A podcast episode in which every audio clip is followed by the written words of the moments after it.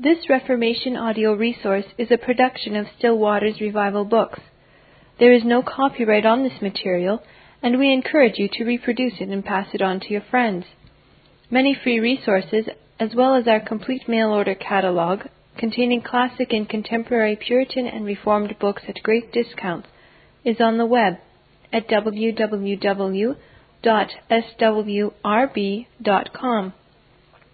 We can also be reached by email at swrb at swrb.com, by phone at area code 780-450-3730, by fax at area code 780-468-1096, or by mail at 4710-37A Avenue, Edmonton, Alberta, Canada, T6L 3T5.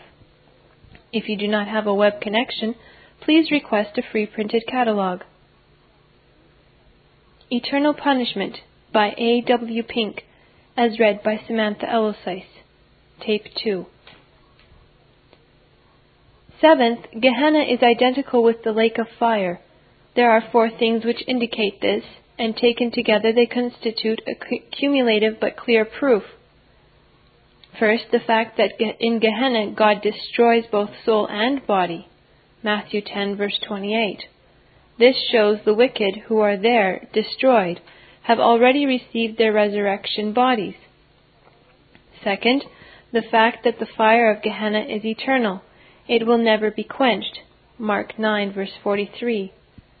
That this is nowhere said of the fires of Sheol or Hades. Third, in Isaiah 30, verse 33, we learn that Tophet is ordained for the king. It is the king of Daniel 11, verse 36. That is, the Antichrist, the Assyrian of Isaiah 30, verse 31. Now, Tophet is another name for the valley of Hinnom, as may be seen by a reference to Jeremiah 7, verse 31 and 32. In Revelation 19, verse 20, we are told that the beast, the Antichrist, together with the false prophet, will be cast alive into a lake of fire burning with brimstone. Thus, by comparing Isaiah 30, verse 33, with Revelation 19, verse 20, we learn that Gehenna and the lake of fire are one and the same. Finally, notice the absence of Gehenna in Revelation 20, verse 14. And death and Hades were cast into the lake of fire.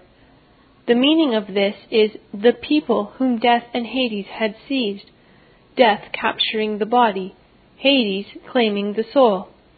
That the casting of death and Hades into the lake of fire refer to their captives is clear from the concluding words of the verse. This is the second death, that is, for their victims.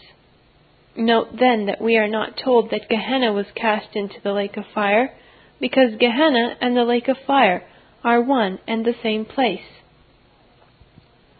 We shall now offer a few remarks upon the lake of fire and brimstone.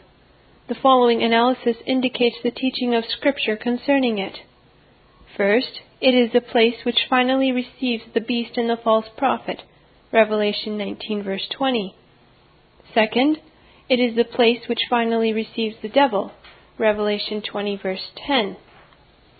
Third, it is the place which finally receives all whose names are not found written in the book of life.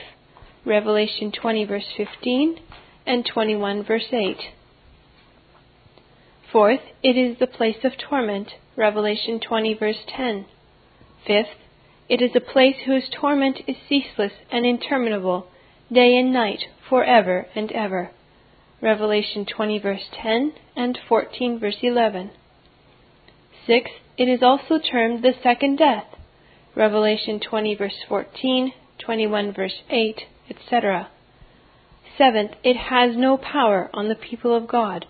Revelation 20 verse 6 and Revelation 2 verse 11. In the sixth item above, we have pointed out that the lake of fire is also denominated the second death. At least three reasons may be suggested for this. First, the designation intimates that the endless torments of the lake of fire are the penalty and wages of sin. The wages of sin is death. Second, the use of this appellation calls attention to the fact that all who are cast into the lake of fire will be eternally separated from God. As the first death is the separation of the soul from the body, so the second death will be the eternal separation of the soul from God, punished with everlasting destruction from the presence of the Lord. 2 Thessalonians 1 verse 9. Third, such a title emphasizes the dreadfulness of the lake of fire. To the normal man, death is the object he fears above all others. It is that from which he naturally shrinks. It is that which he most dreads. When then the Holy Spirit designates the lake of fire the second death, he is emphasizing the fact that it is an object of horror from which the sinner should flee. Sixth, the eternality of the sufferings of the lost. Upon this point, the language of Scripture is most explicit. In Matthew 25, verse 41, we read of everlasting fire. In Matthew 25, verse 46, of everlasting punishment. In Mark 3, verse 29, of everlasting damnation. And in 2 Thessalonians 1, verse 9, of, etern- of everlasting destruction. We are aware that the enemies of God's truth have sought to tamper with this word rendered everlasting and eternal but their efforts have been entirely futile. The impossibility of rendering the Greek word by any other English equivalent appears from the following evidence. The Greek word is aionios, and its meaning and scope has been definitely defined for us by the Holy Spirit in at least two passages. While we look not at the things which are seen, but at the things which are not seen, for the things which are seen are temporal, but the things which are not seen are eternal. 2 Corinthians 4 verse 18. Here a contrast is drawn between things seen and things not seen, between things temporal and things eternal. Now it is obvious that if the things temporal should last forever, there would be no antithesis between them and the things eternal. It is equally obvious that if the things eternal are merely age long, then they cannot be properly contrasted with things that are temporal. And things eternal in this verse is as great as the difference between the things seen and the things not seen. The second example, which is of the same character as the one furnished in 2 Corinthians 4 verse 18, is equally conclusive. In Philemon 15 we read, For perhaps he therefore departed for a season, that thou shouldest receive him forever. Here the Greek forever is aionios. The apostle is beseeching Philemon to receive Onesimus, who had left his master and whom Paul had sent back to him. When the apostle says, receive him forever, his evident meaning is, never banish him, never sell him, never again send him away. Aionios is here contrasted with for a season, showing that it means just the opposite of what the expression of what that expression signifies. Eternal or everlasting is the one and unvaried meaning of aionios in the New Testament. The same word translated everlasting destruction, everlasting punishment, everlasting fire is rendered everlasting life in John 3:16, the everlasting God in Romans 6 verse 16 verse 26, eternal salvation in Hebrews 5 verse 9 his eternal glory in 1 Peter 5 verse 10. No argument needs to be made to prove that in these passages it is impossible to fairly substitute any other alternative for everlasting and eternal. And it is thus with the other class of passages. The everlasting fire will synchronize with the existence of the everlasting God.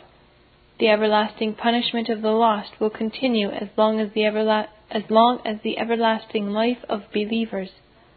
The eternal damnation of wicked will no more have an end than will the eternal salvation of the redeemed. The everlasting destruction of unbelievers will prove as interminable as the everlasting glory of God. To deny the former is to deny the latter.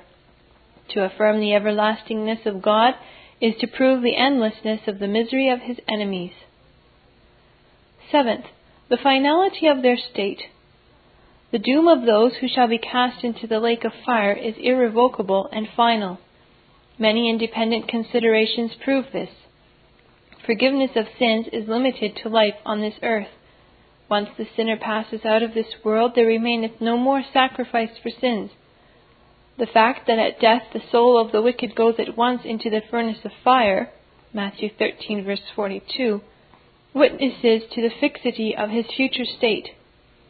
The fact that later his resurrection is one of damnation, John 5 verse 29, excludes all, possibility of a last hour reprieve. The fact that he is cast soul and body into a lake of fire argues that then he receives his final portion. The fact that the lake of fire is denominated the second death denotes the hopelessness of his situation.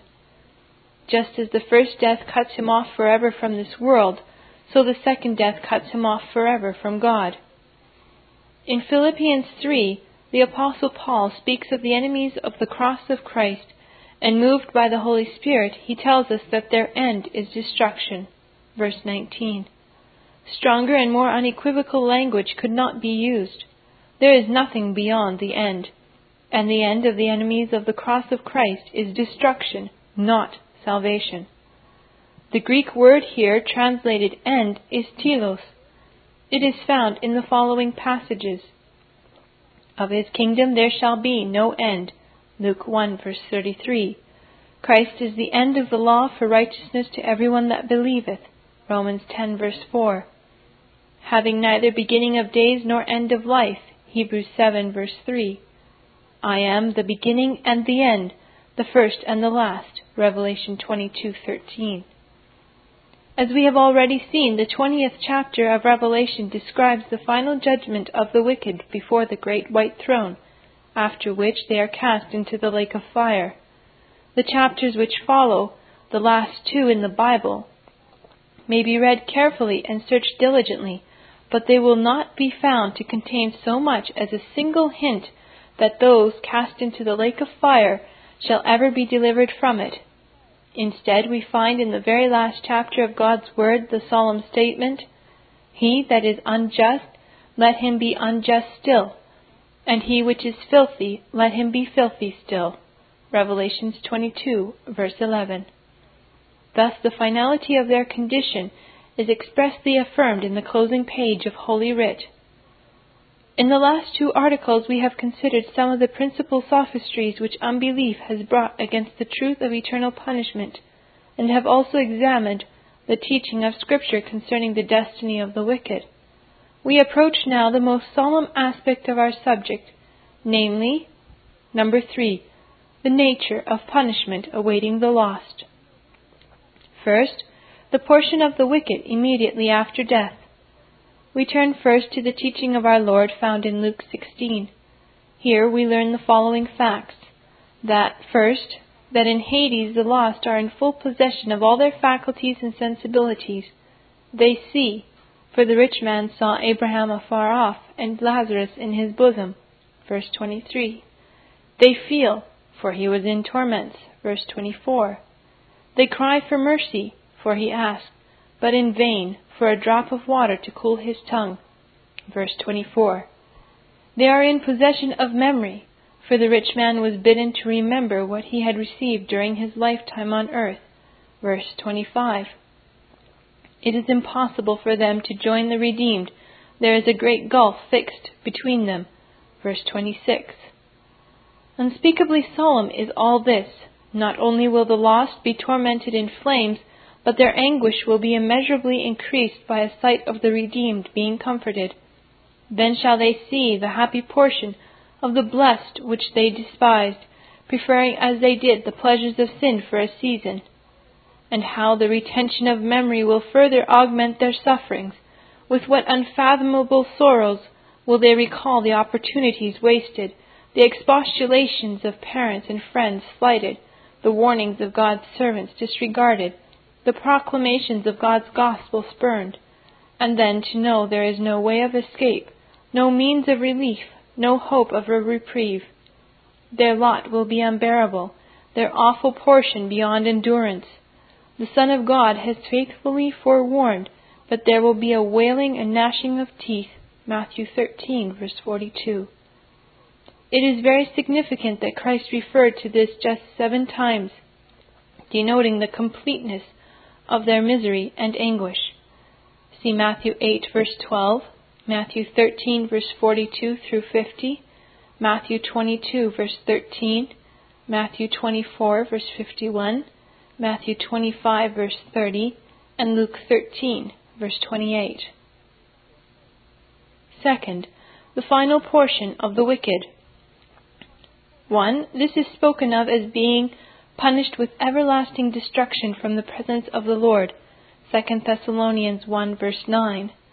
None but one who really knows God can begin to estimate what it will mean to be eternally banished from the Lord, forever separated from the fount of all goodness, never to enjoy the light of God's countenance, never to bask in the sunshine of His presence.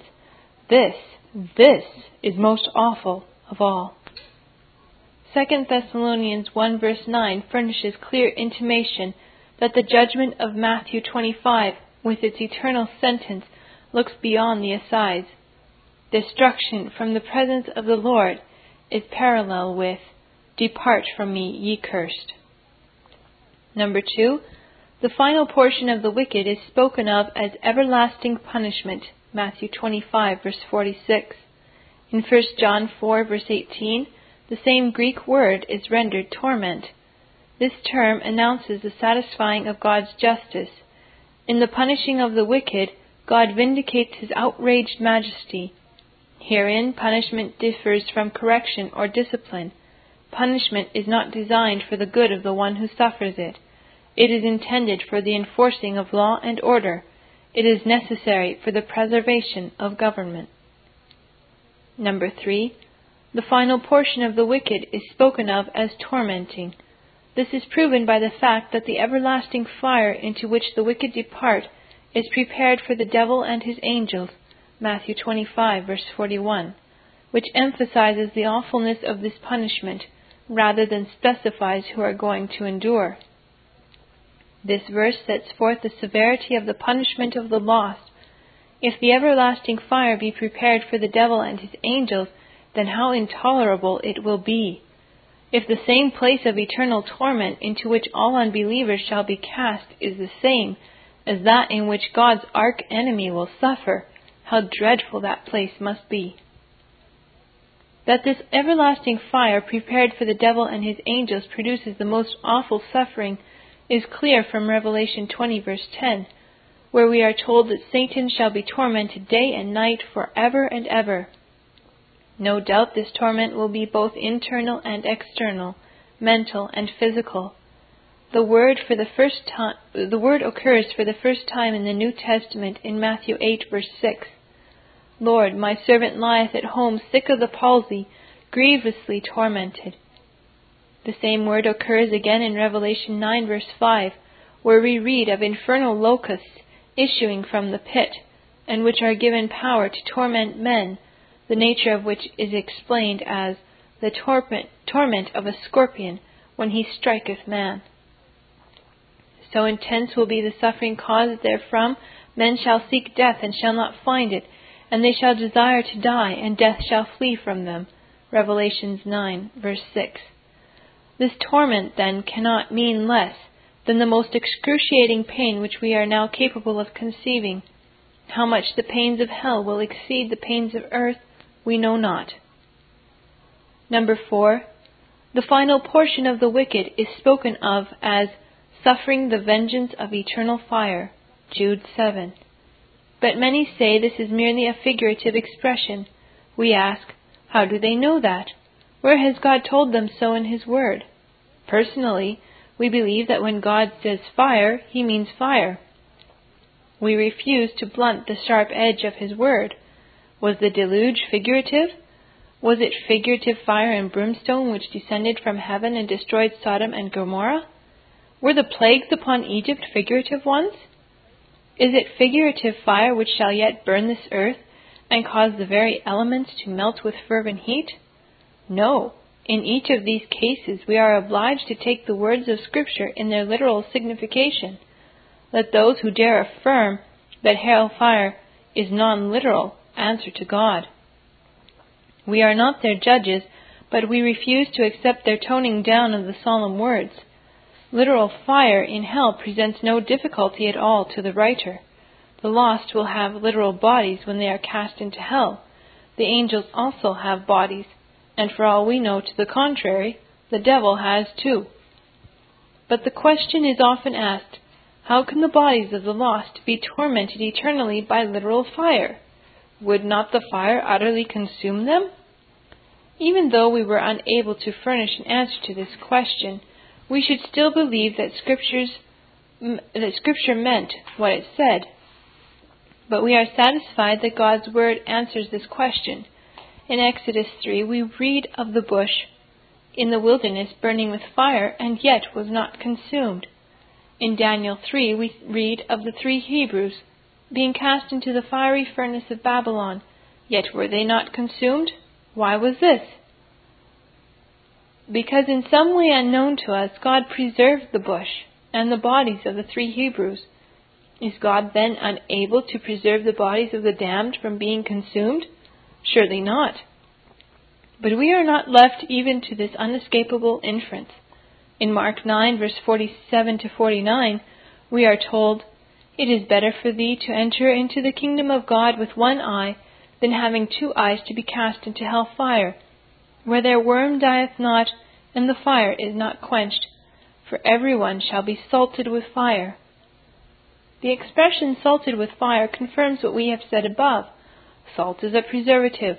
Hence, when we are told that every one who is cast into Gehenna shall be salted with fire, we learn that the very fire itself, so far from consuming, shall be preserved.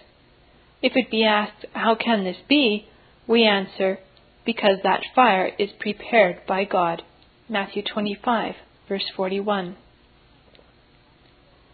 Number 5. The final portion of the wicked is described as an association with the vilest of the vile.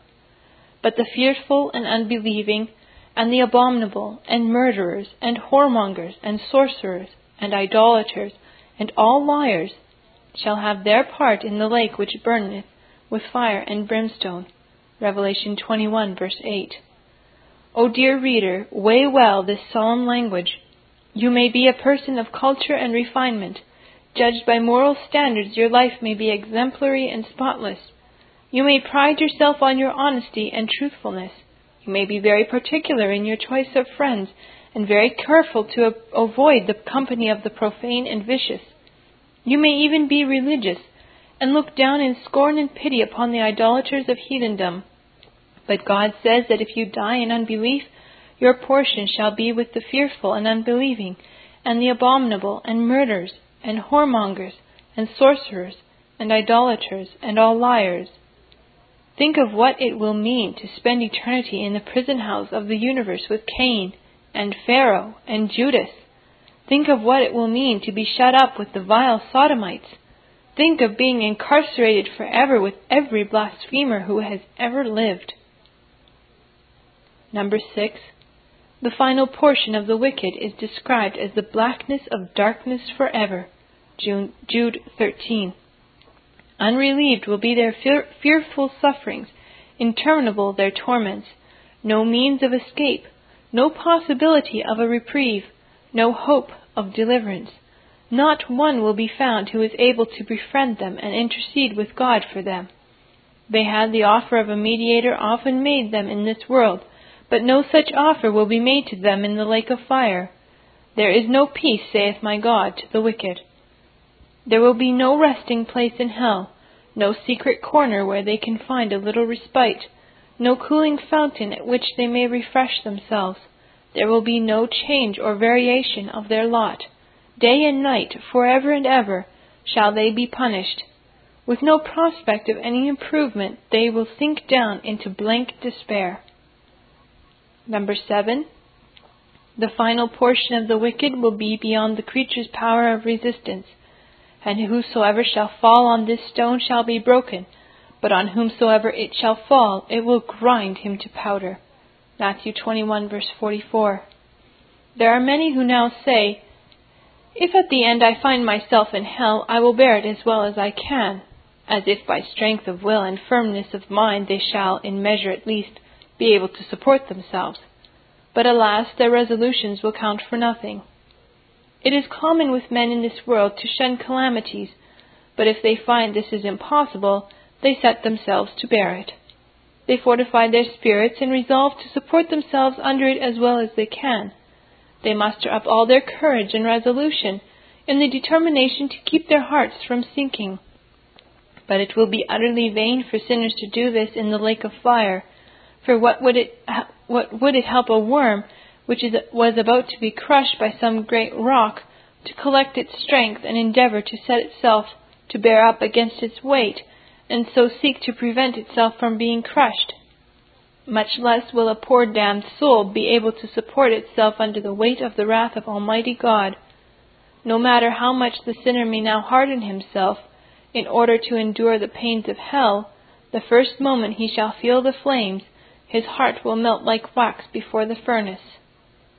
Can thine heart endure, or can thine hands be strong in the day that I shall deal with thee? I, the Lord, have spoken it, and will do it. Ezekiel 22, verse 14. If such then be the case with impenitent sinners, that they can neither escape their punishment, nor deliver themselves from it, nor bear up under it, what will become of them? I answer in the words of another Quote, They will wholly sink down into eternal death.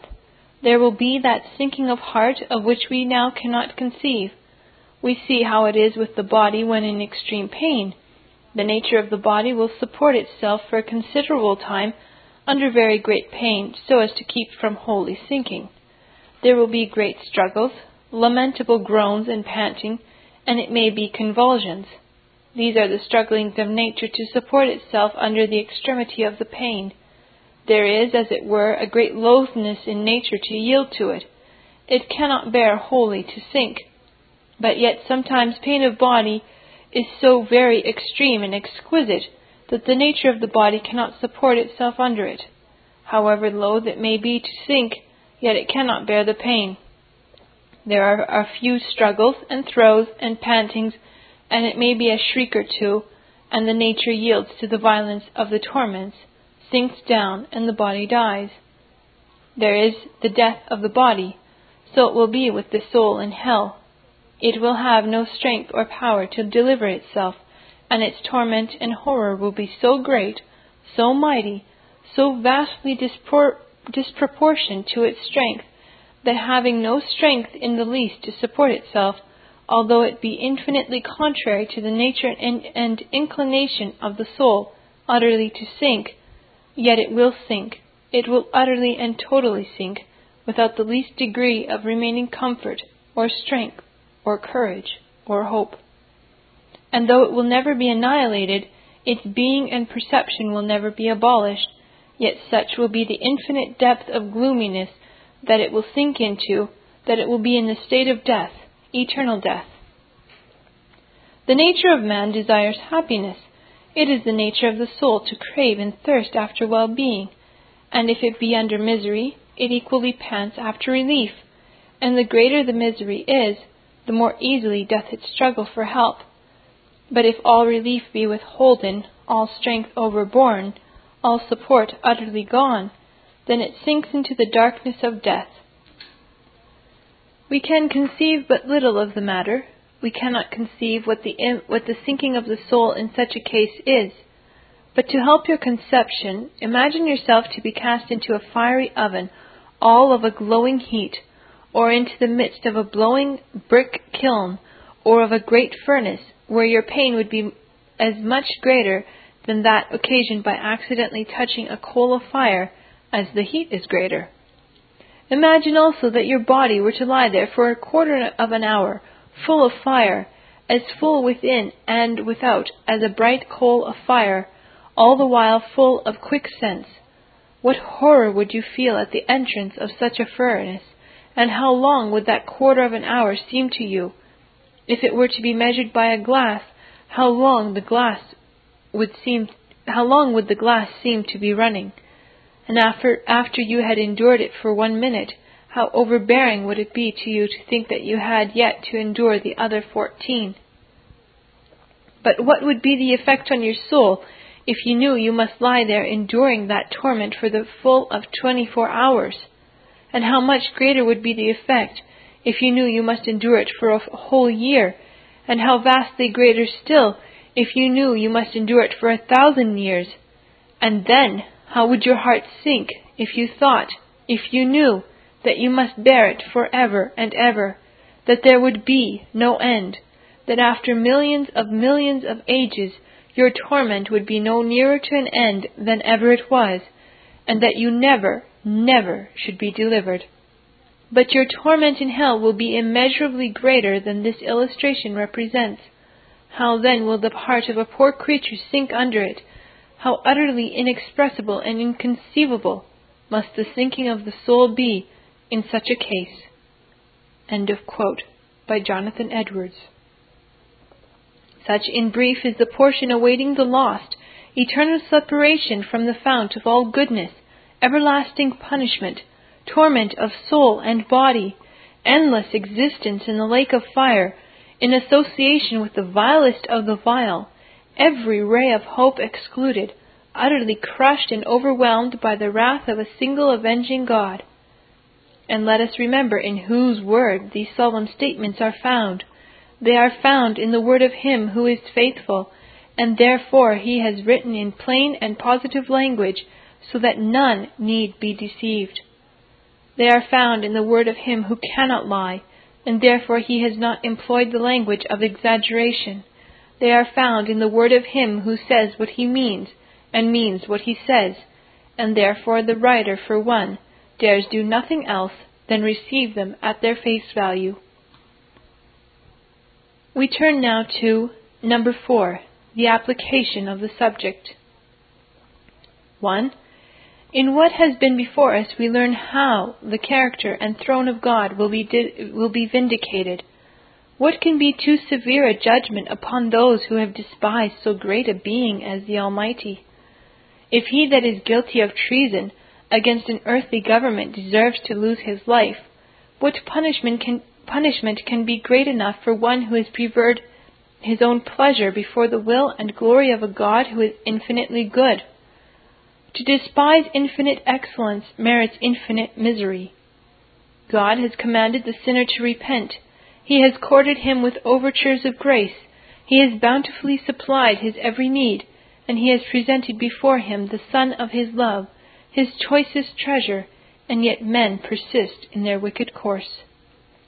No possible ground then will the sinner have to appeal against the sentence of the judge of all the earth, seeing that he not only tendered mercy toward him, but also bore with him in so much patience, when he might justly have smitten him down upon the first crime he ever committed, and removed him to hell upon the first refusal of his preferred grace. That God shall punish every rebel against himself is required by the very perfections of his high sovereignty. It is but meet that he should display his governmental supremacy. The creature has dared to assert its independency. The subject has risen up in arms against his king. Therefore, the right of God's throne must be vindicated. I know that the Lord is greater than all gods, for in the thing wherein they dealt proudly, he is above them. Exodus 18, verse 11. When Pharaoh dared to pit himself against Jehovah, God manifested his authority by destroying him at the Red Sea. Another king he turned into a beast to make him know that the Most High ruleth in the kingdom of men. So, when the history of this world is wound up, God will make a full and final manifestation of his sovereign majesty. Though he now endures, not loves, with much long suffering, the vessels of wrath fitted to destruction, it is that in the coming day. He may show his wrath and make his power known. Romans 9:22. Number 2, what has been before us serves to expose the folly and madness of the greater part of mankind, in that for the sake of present momentary gratification, they run the serious risk of enduring all these eternal torments they prefer a small pleasure, or a little wealth, or a little earthly honor and fame, which lasts but for a season, to an escape from the lake of fire. If it be true that the torments of hell are everlasting, what will it profit a man if he gain the whole world and lose his own soul? How mad men are who hear and read of these things and pretend to believe them, who are alive but a little while, a few short years at most, and yet who are careless about what becomes of them in the next world, where there is neither change nor end. How mad are they who hear that if they go on in sin they shall be eternally miserable, and yet are not moved, but hear it with as much indifference as if they were not concerned in the matter at all. And yet, for all they know to the contrary, they may be in fiery torments before another week is at an end. How sad to note that this unconcern is shared by the great majority of our fellows. Age makes little difference. The young are occupied with pleasures, the middle aged with worldly advancement, the aged with their attainments or lack of them. With the first it is the lust of the flesh, with the second it is the lust of the eyes, with the third it is the pride of life, which banishes from their minds all serious thought, thoughts of the life to come. The heart of the sons of men is full of evil, and madness is in their heart while they live, and after that they go to the dead. Ecclesiastes 9, verse 3. Oh, the blinding power of sin! Oh, the deceitfulness of riches! Oh, the perversity of the human heart! Nothing so reveals these things as the incredible sight of men and women enjoying themselves and being at rest, while they are suspended over the eternal burning by the frail thread of mortality, which may be snapped at any moment. Number three, what has been before us ought to make every unsaved reader to tremble as he scans these pages. These things are no mere abstractions, but dread realities, as countless thousands have already discovered to their bitter cost. They may not seem real to you now, but in a short time at most, should you continue to reject the Christ of God, they will be your portion. You too shall lift up your eyes in hell, and behold the saints in heaven. You too shall crave a drop of water to alleviate your fearful agony, but it will be in vain. You too shall cry for mercy, but then it will be too late.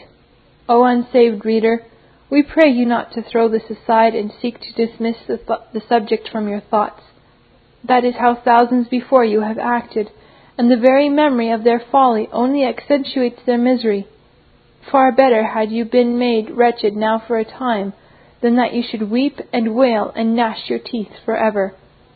Far better that you have your present false peace broken than that you should be a stranger to real peace for all eternity. Except ye repent, ye shall all likewise perish. Whoever you are, whether young or old, whether rich or poor, whether religious or irreligious, if you are in a Christless state, then this is what awaits you at the end of your present course. This, this is the hell over which you now hang, and into which you are ready to drop this very moment. It is vain for you to flatter yourself with hopes that you shall avoid it, or to say in your heart, Perhaps it may not be. Perhaps things have been represented worse than they really are. These things are according to the word of truth, and if you will not be convinced by that word, when presented to you by men in the name of God, then God Himself will yet undertake to prove to you that these things are so. Think it not strange that God should deal so severely with you, or that the wrath you shall suffer shall be so great. For great as it is, it is no greater than the mercy which you now despise. The love of God, His marvelous grace in sending His own Son to die for sinners, is every whit as great and wonderful as this inexpressible wrath. You have refused to accept Christ as the Savior from the wrath to come. You have despised God's dying love. Why then should you not suffer wrath as great as that grace and love which you have rejected? Does it still seem incredible that God should so harden his heart against a poor sinner as to bear down upon him with infinite power and merciless wrath? wrath? Then pause and ask, Is it any greater than it is for me to harden my heart against him against infinite mercy, against the Son of His love? Oh, dear friends, face this question of Christ Himself How can ye escape the damnation of hell? Matthew 23, verse 33. There is only one way of escape, and that is to flee to the Savior. If you would not fall into the hands of the living God, then cast yourself into the arms of the Christ who died.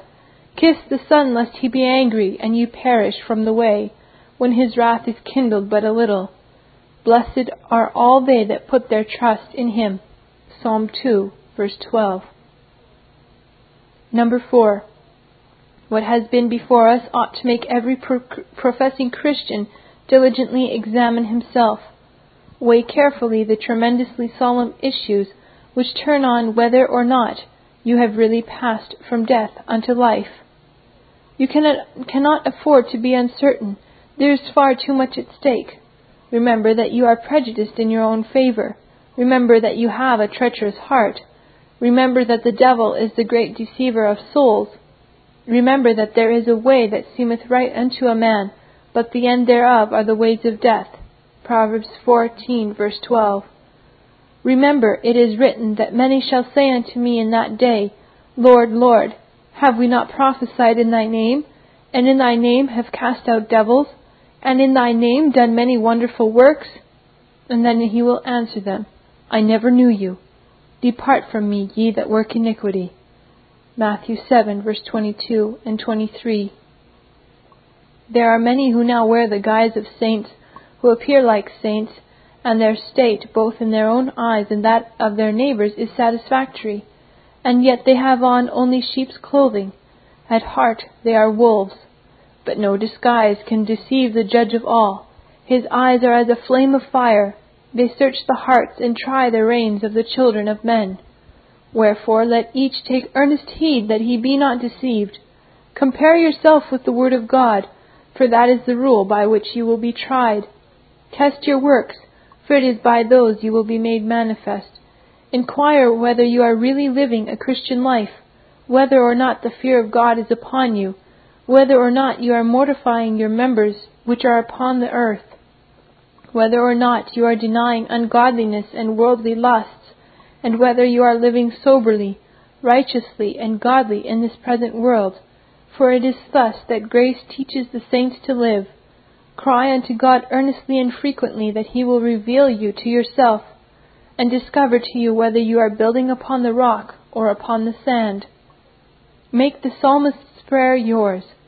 Search me, O God, and know my heart. Try me and know my thoughts, and see if there be any wicked way in me and lead me in the way everlasting. Psalm 139, verse 23 and 24. God will search you hereafter and make fully manifest what you are, both to yourself and to others. Let each of us then humbly request Him to search us now. We have urgent need of divine help in this matter, for our heart is deceitful above all things and desperately wicked.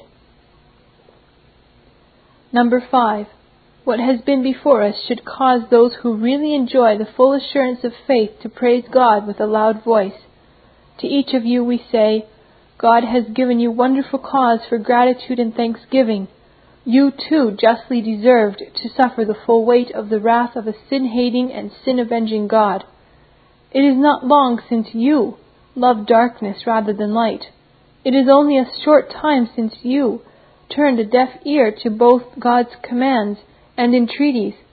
It is only a few years at most since you despise and reject his, his beloved Son.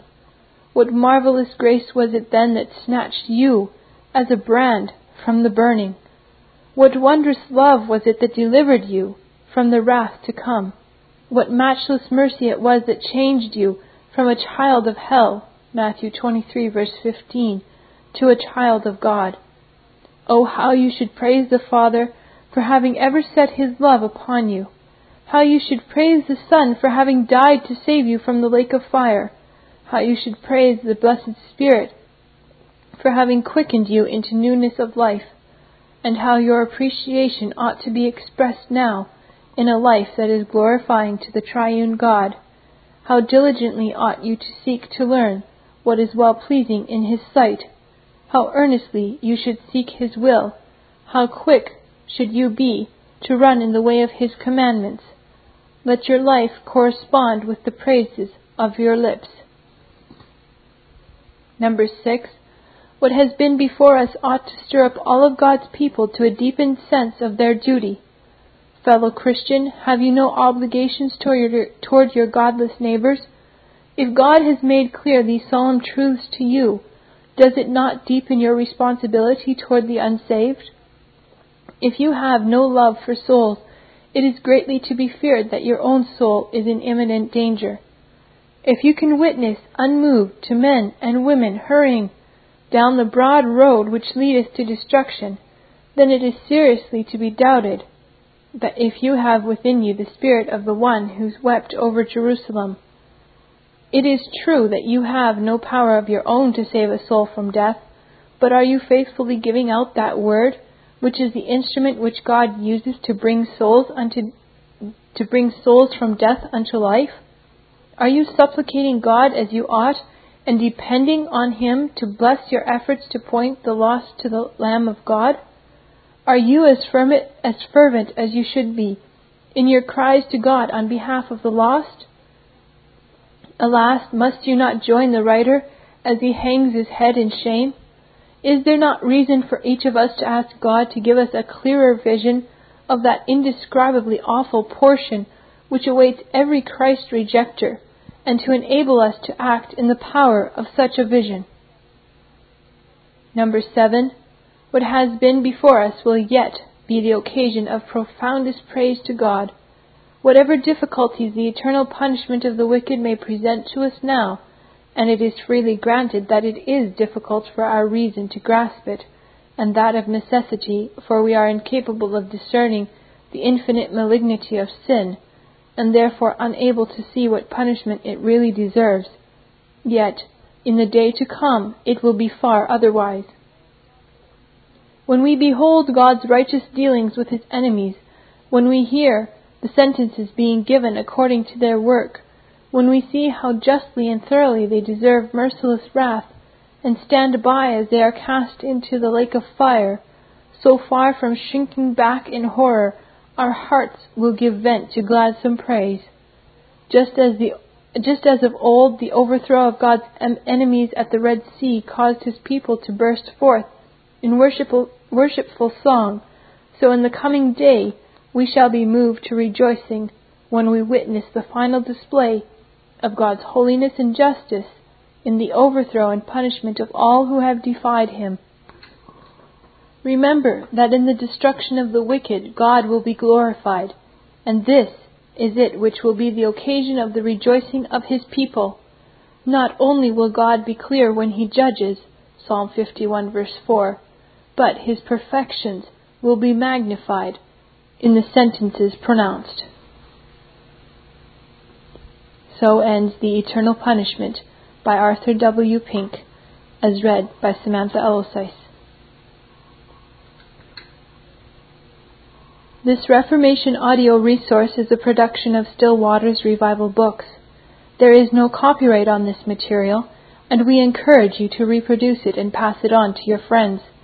Many free resources, as well as our complete mail order catalog containing classic and contemporary Puritan and Reformed books at great discounts, is on the web at www.swrb.com.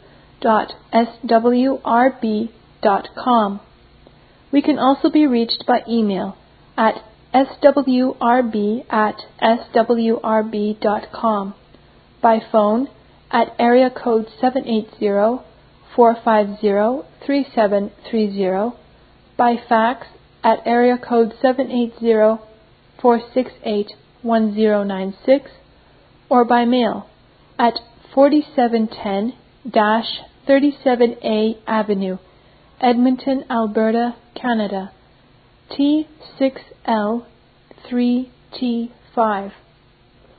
If you do not have a web connection, please request a free printed catalog.